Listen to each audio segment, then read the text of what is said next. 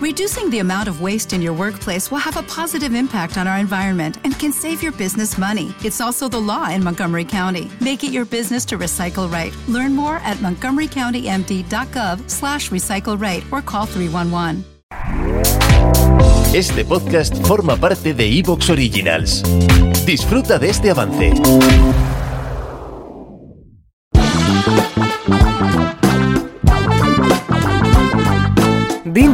Que no sepa.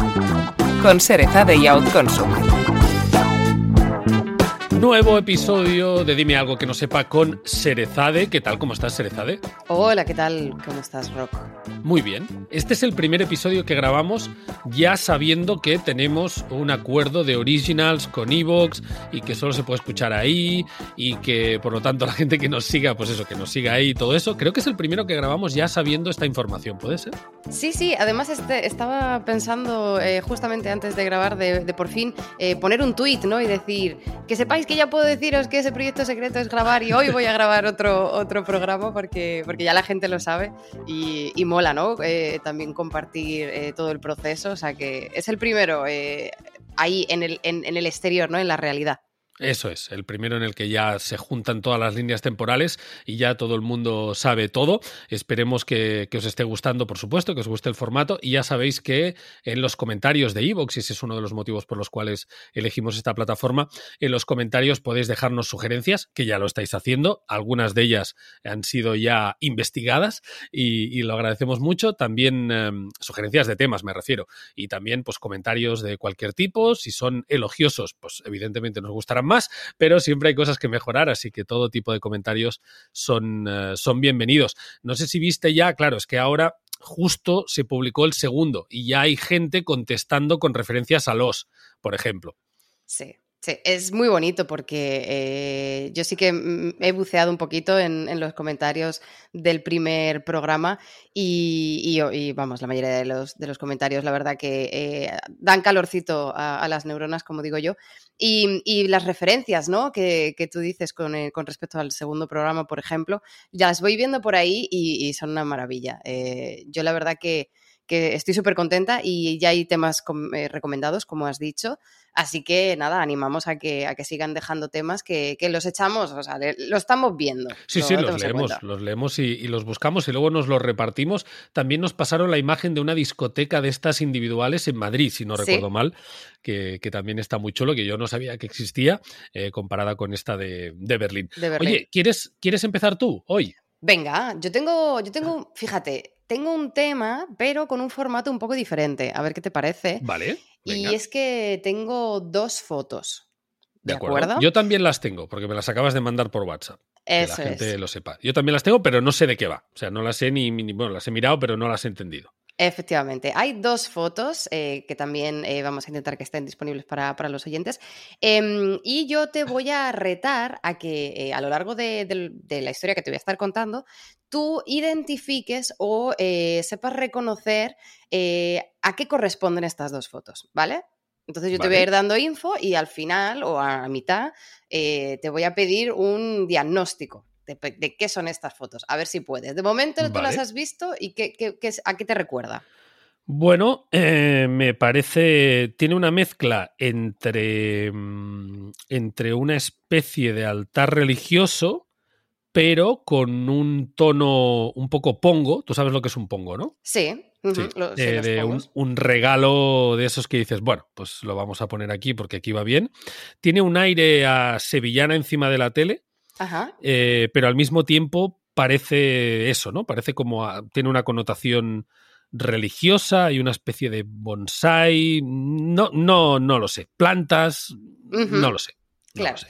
Eh, bueno, eh, va, va, bien, ¿eh? Va bien. Eh, vale. Estos son dos ejemplos de altares vietnamitas. Y, y, estas fotos son mías, ¿vale? Podéis distribuirlas, os doy yo los derechos. ¿Las has hecho tú? Ah, sí, vale, perfecto. estas fotos las he hecho yo. Eh, en un centro, eh, eh, como una especie de nave industrial, que es un centro de mercado asiático gigante que hay en Berlín, que se llama Dongshuang, o seguro que lo he dicho fatal, pero eh, es un centro con un montón de naves con muchísimos productos asiáticos, pero también con una presencia vietnamita, ¿no? Muy, muy potente.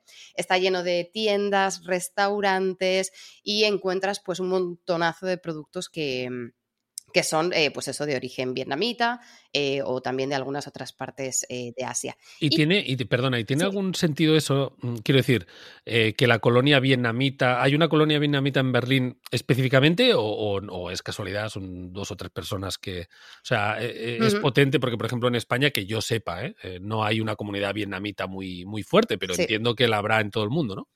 Pues es que fíjate, eh, yo también tengo la sensación de que aquí en Berlín está un poco más presente, eh, por ejemplo, comparado con Viena. Eh, por ejemplo, muchísimos, la mayoría de los centros estéticos, ¿no? De salón de uñas, todos estos centros, la mayoría están regentados por, por vietnamitas.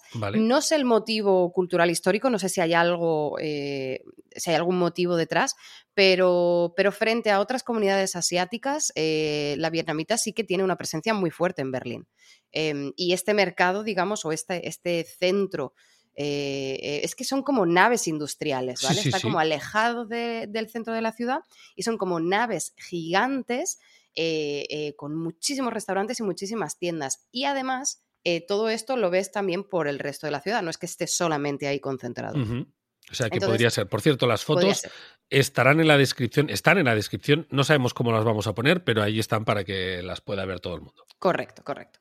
Em, entonces, eh, nosotros fuimos a, este, a este sitio porque nos dijeron, bueno, si quieres eh, comer pho, ¿no? el ramen este vietnamita, o si quieres comprar eh, productos asiáticos, echas el día, además es interesante de ver y, y hay cosas muy únicas y muy particulares. Entonces fuimos y después de estar por ahí paseando de tienda en tienda, yo me di cuenta que cada tienda tenía uno de estos altares. Claro, el primero le ves y dices, ah, pues venderán aquí cosas de estas. El segundo dices, oye, pero esta tienda es diferente y también lo tiene.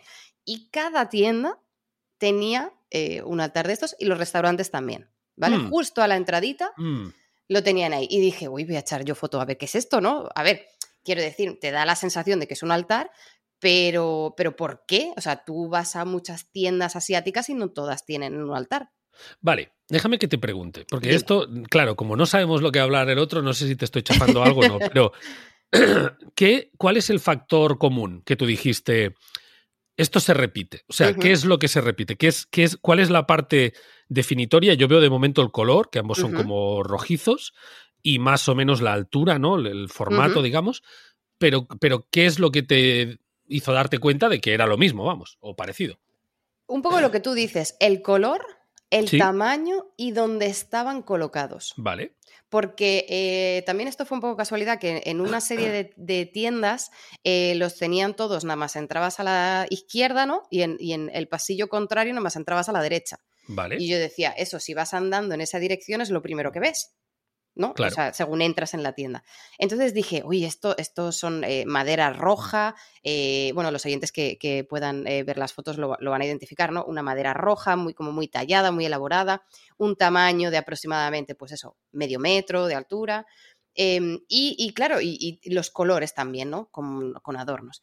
Entonces, parecía lo mismo, pero si te fijas, no son exactamente iguales. No, no, no tienen cosas diferentes y eh, no hice fotos obviamente a todas las tiendas, pero más o menos cada uno tenía alguna particularidad diferente. Y entonces pues, me he puesto a, rebuscar porque yo quería saber qué era esto. Digo, claro, veo que tienen como... No sé, no sé si es un cajón, entiendo que no, pero tienen como un como un frente, ¿no? Como, un... Sí, como un grabado en relieve, ¿no? Sí, arriba, ¿no? Que, sería como, no, sé, eh, me da la sensación en, otras culturas donde tú pondrías eh, un friso, es que me sale un friso, pero creo que no es así, donde habría una historia, ¿no? Si quisieras contar algo, se contaría ahí, en, en, Eso es. Eh, en el encaje cultural que tengo yo. No sé si hay...